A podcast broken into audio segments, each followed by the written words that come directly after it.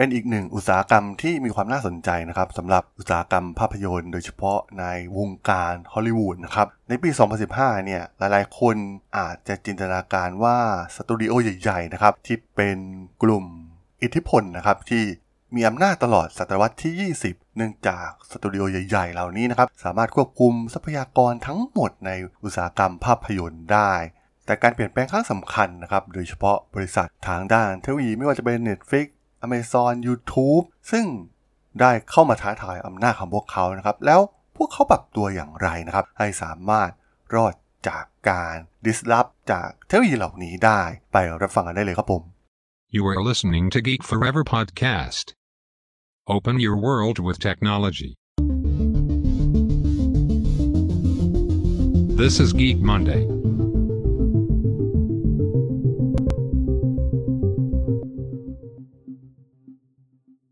สำหรับพอดแคสต์ EP นี้สนับสนุนโดย f e e l g o o s ผู้ช่วยมืออาชีพของธุรกิจออนไลน์ ติดตามรายละเอียดเพิ่มเติมได้ที่ www.feelgoos.co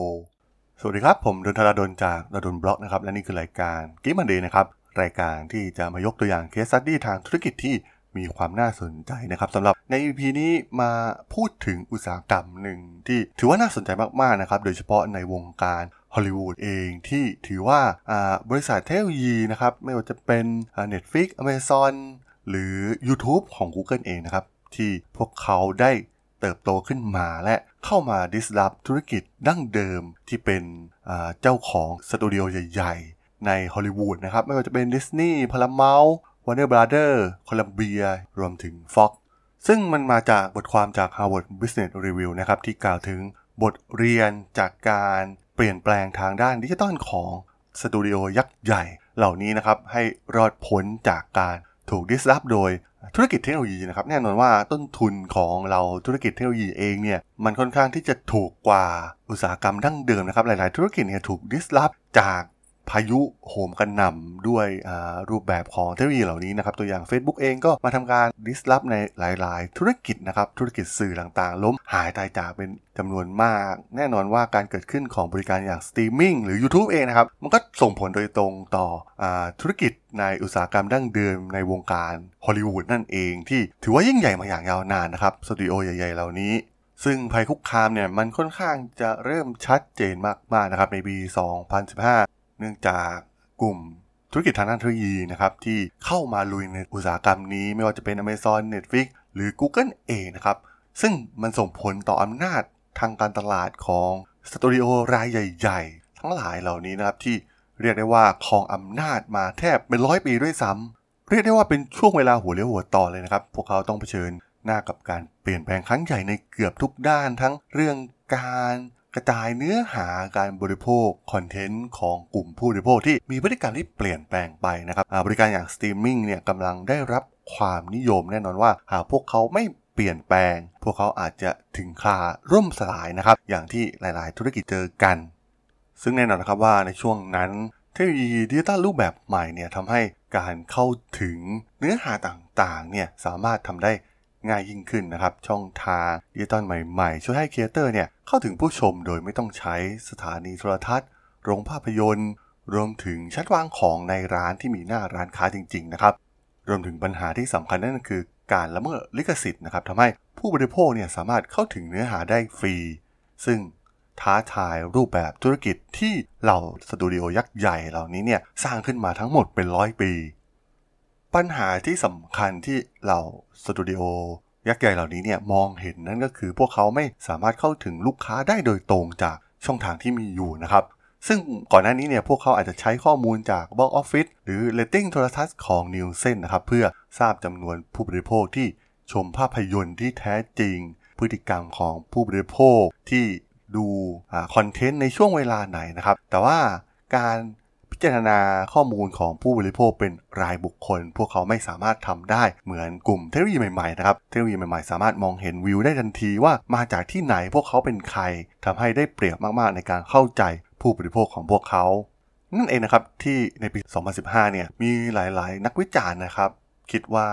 สตูดิโอใหญ่ๆ เนี่ยจะถูกดิสลอฟและล้มหายตายจากไปเหมือนกับบริษัทชั้นนำในตลาดอื่นๆ นะครับ ตัวอย่างเช่นโนเกียที่ ถูกดิสลอฟไป มันมีความน่าสนใจนะครับทำไมสตูดิโอภาพยนตร์ใหญ่ ๆ เหล่านี้เนี่ยสามารถที่จะปรับตัวต่อภัยคุกคามที่เกิดขึ้นจากเทคโนโลยีดิจิตอลใหม่ๆ ได้นะครับ และสามารถปกป้องโมเดลธุรกิจที่มีอยู่ได้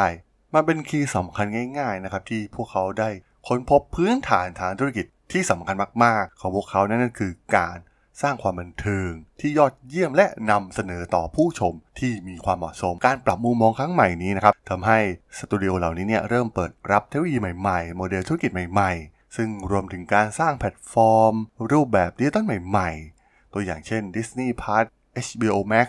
หรือ Hulu นะครับ ซึ่งถือว่ามีส่วนสำคัญมาก ๆ นะครับ ในการปรับโครงสร้าง เพื่อเข้าสู่ธุรกิจใหม่ และเป็นการเปลี่ยนแปลงทางวัฒนธรรมที่สำคัญนะครับ จาก ตลาดที่ไร้ข้อมูลนะครับไปสู่การตัดสินใจที่ขับเคลื่อนด้วยข้อมูลด้วย Data ขนาดใหญ่นั่นเอง มันมี 3 บทเรียนที่สำคัญนะครับสำหรับบริษัทที่ต้องเผชิญกับการเปลี่ยนแปลงทางดิจิตอลซึ่งแน่นอนว่าหลาย ๆ ธุรกิจเนี่ยไม่สามารถปรับตัวได้นะครับ แต่ตัวอย่างในอุตสาหกรรมภาพยนตร์เนี่ยพวกเขาสามารถปรับตัวได้นะครับ สิ่งแรกก็คือให้ดูที่ทรัพยากร ซึ่งกำหนดอำนาจทางการตลาดในอุตสาหกรรมอยู่เสมอ ต้องเรียกได้ว่ามันเป็น key สำคัญมากๆนะครับ เพราะว่าทรัพยากรเหล่านี้ก็คือคอนเทนต์นั่นเองนะครับคอนเทนต์ทางด้านดิจิตอลเนี่ยมันเป็นการเพิ่มมูลค่าให้กับแบรนด์เพราะหากมีคอนเทนต์ที่ดีเนี่ยยังไงมันก็ไม่มีทางตายไปได้นะครับ เพราะว่ามันไม่เหมือนในอุตสาหกรรมอื่น ไม่ว่าจะเป็นอุตสาหกรรม โทรศัพท์มือถือแท็กซี่ หรือรถยนต์ที่อาจจะถูก disrupt ด้วยการเปลี่ยนแปลงเหล่านี้ได้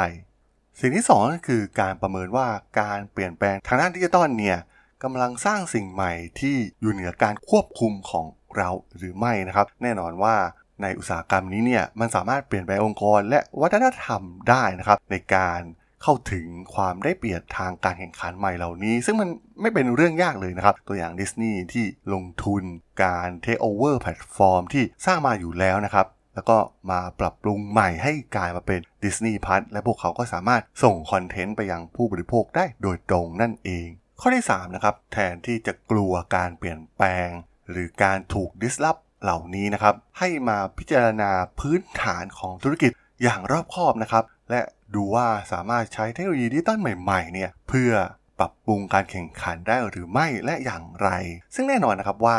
จุดที่สำคัญที่สุดนั่นก็คือคอนเทนต์นะครับอย่างที่กล่าวไปแล้ว และพวกเขาก็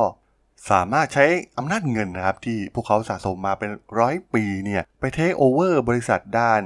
เทคโนโลยีให้มาทำพื้นฐานโครงสร้าง พื้นฐานใหม่ ให้กับธุรกิจของพวกเขาได้นะครับ ให้ดำเนินการผ่านฐานข้อมูล ในรูปแบบดิจิตอลใหม่ เพื่อสังเกตและดูพฤติกรรมต่างๆ ที่เปลี่ยนแปลงไปของผู้บริโภค ซึ่งทำให้สุดท้ายแล้วเนี่ยเหล่าบริษัทเทคโนโลยีก็ไม่มีความได้เปรียบแต่อย่างใดนะครับ กับ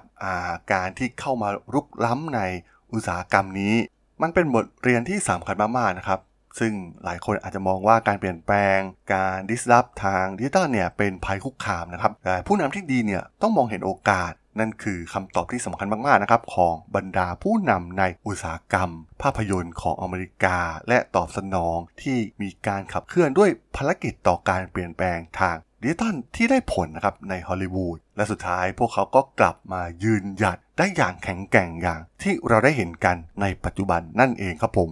พอดแคสต์ EP นี้สนับสนุนโดย Feel Good ผู้ช่วยมืออาชีพของธุรกิจออนไลน์ ที่จะทำให้ชีวิตง่ายและสะดวกสบายขึ้นกว่าเดิม โดยฟีเจอร์ทั้งหมดออกแบบมาเพื่อ support การทำงานของธุรกิจออนไลน์อย่างแท้จริง ให้ทุกธุรกิจสามารถทำกำไร และสามารถขยายธุรกิจให้เติบโตได้ตามที่ต้องการอย่างไร้กังวล ร้านค้าที่ยังประสบปัญหาคอยฉุดยอดขายและโอกาสเติบโตให้ดิ่งเหว สามารถติดต่อให้ Feel Good เข้าไปเป็นผู้ช่วยธุรกิจของคุณได้ที่ www.feelgood.co สมัครตอนนี้มีโปรโมชั่นพิเศษมากมายนะครับ อัปเดตกิจกรรมและข่าวสารได้ที่ facebook.com/feelgood.co หรือโทรไปที่ 02 114 6800 กด 1สำหรับเรื่องราวของการปรับตัวของวงการฮอลลีวูดใน EP นี้เนี่ยผมก็ต้องขอจบไว้เพียงเท่านี้ก่อนนะครับสำหรับเพื่อนๆที่สนใจ เรื่องราว case study ทางธุรกิจที่มีความน่าสนใจที่ผมจะมาเล่าให้ฟังผ่านรายการ Geek Monday ก็สามารถติดตามมาได้นะครับทางช่อง Geek Forever Podcast ตอนนี้ก็มีอยู่ในแพลตฟอร์มหลักๆทั้ง Podbean Apple Podcast Google Podcast Spotify YouTube แล้วก็จะมีการอัปโหลดลงแพลตฟอร์ม Blockdit ในทุกๆตอนอยู่แล้วด้วยนะครับ ถ้าอย่างไรก็ฝากกด Follow ฝากกด Subscribe กันด้วยนะครับ แล้วก็ยังมีช่องทางหนึ่งในส่วนของ Line แอดที่ t h r a d o n T H A R A D H O L สามารถแอดเข้ามาพูดคุยกันได้นะครับ ผมก็จะส่งสาระดีๆพอดคาสต์ดีๆ ให้ท่านเป็นประจำอยู่แล้วด้วยนะครับ ถ้าอย่างไงก็ฝากติดตามทางช่องทางต่างๆกันด้วยนะครับสำหรับใน EP นี้เนี่ยผมก็ต้องขอลากันไปก่อนนะครับ เจอกันใหม่ใน EP หน้านะครับผม สวัสดีครับ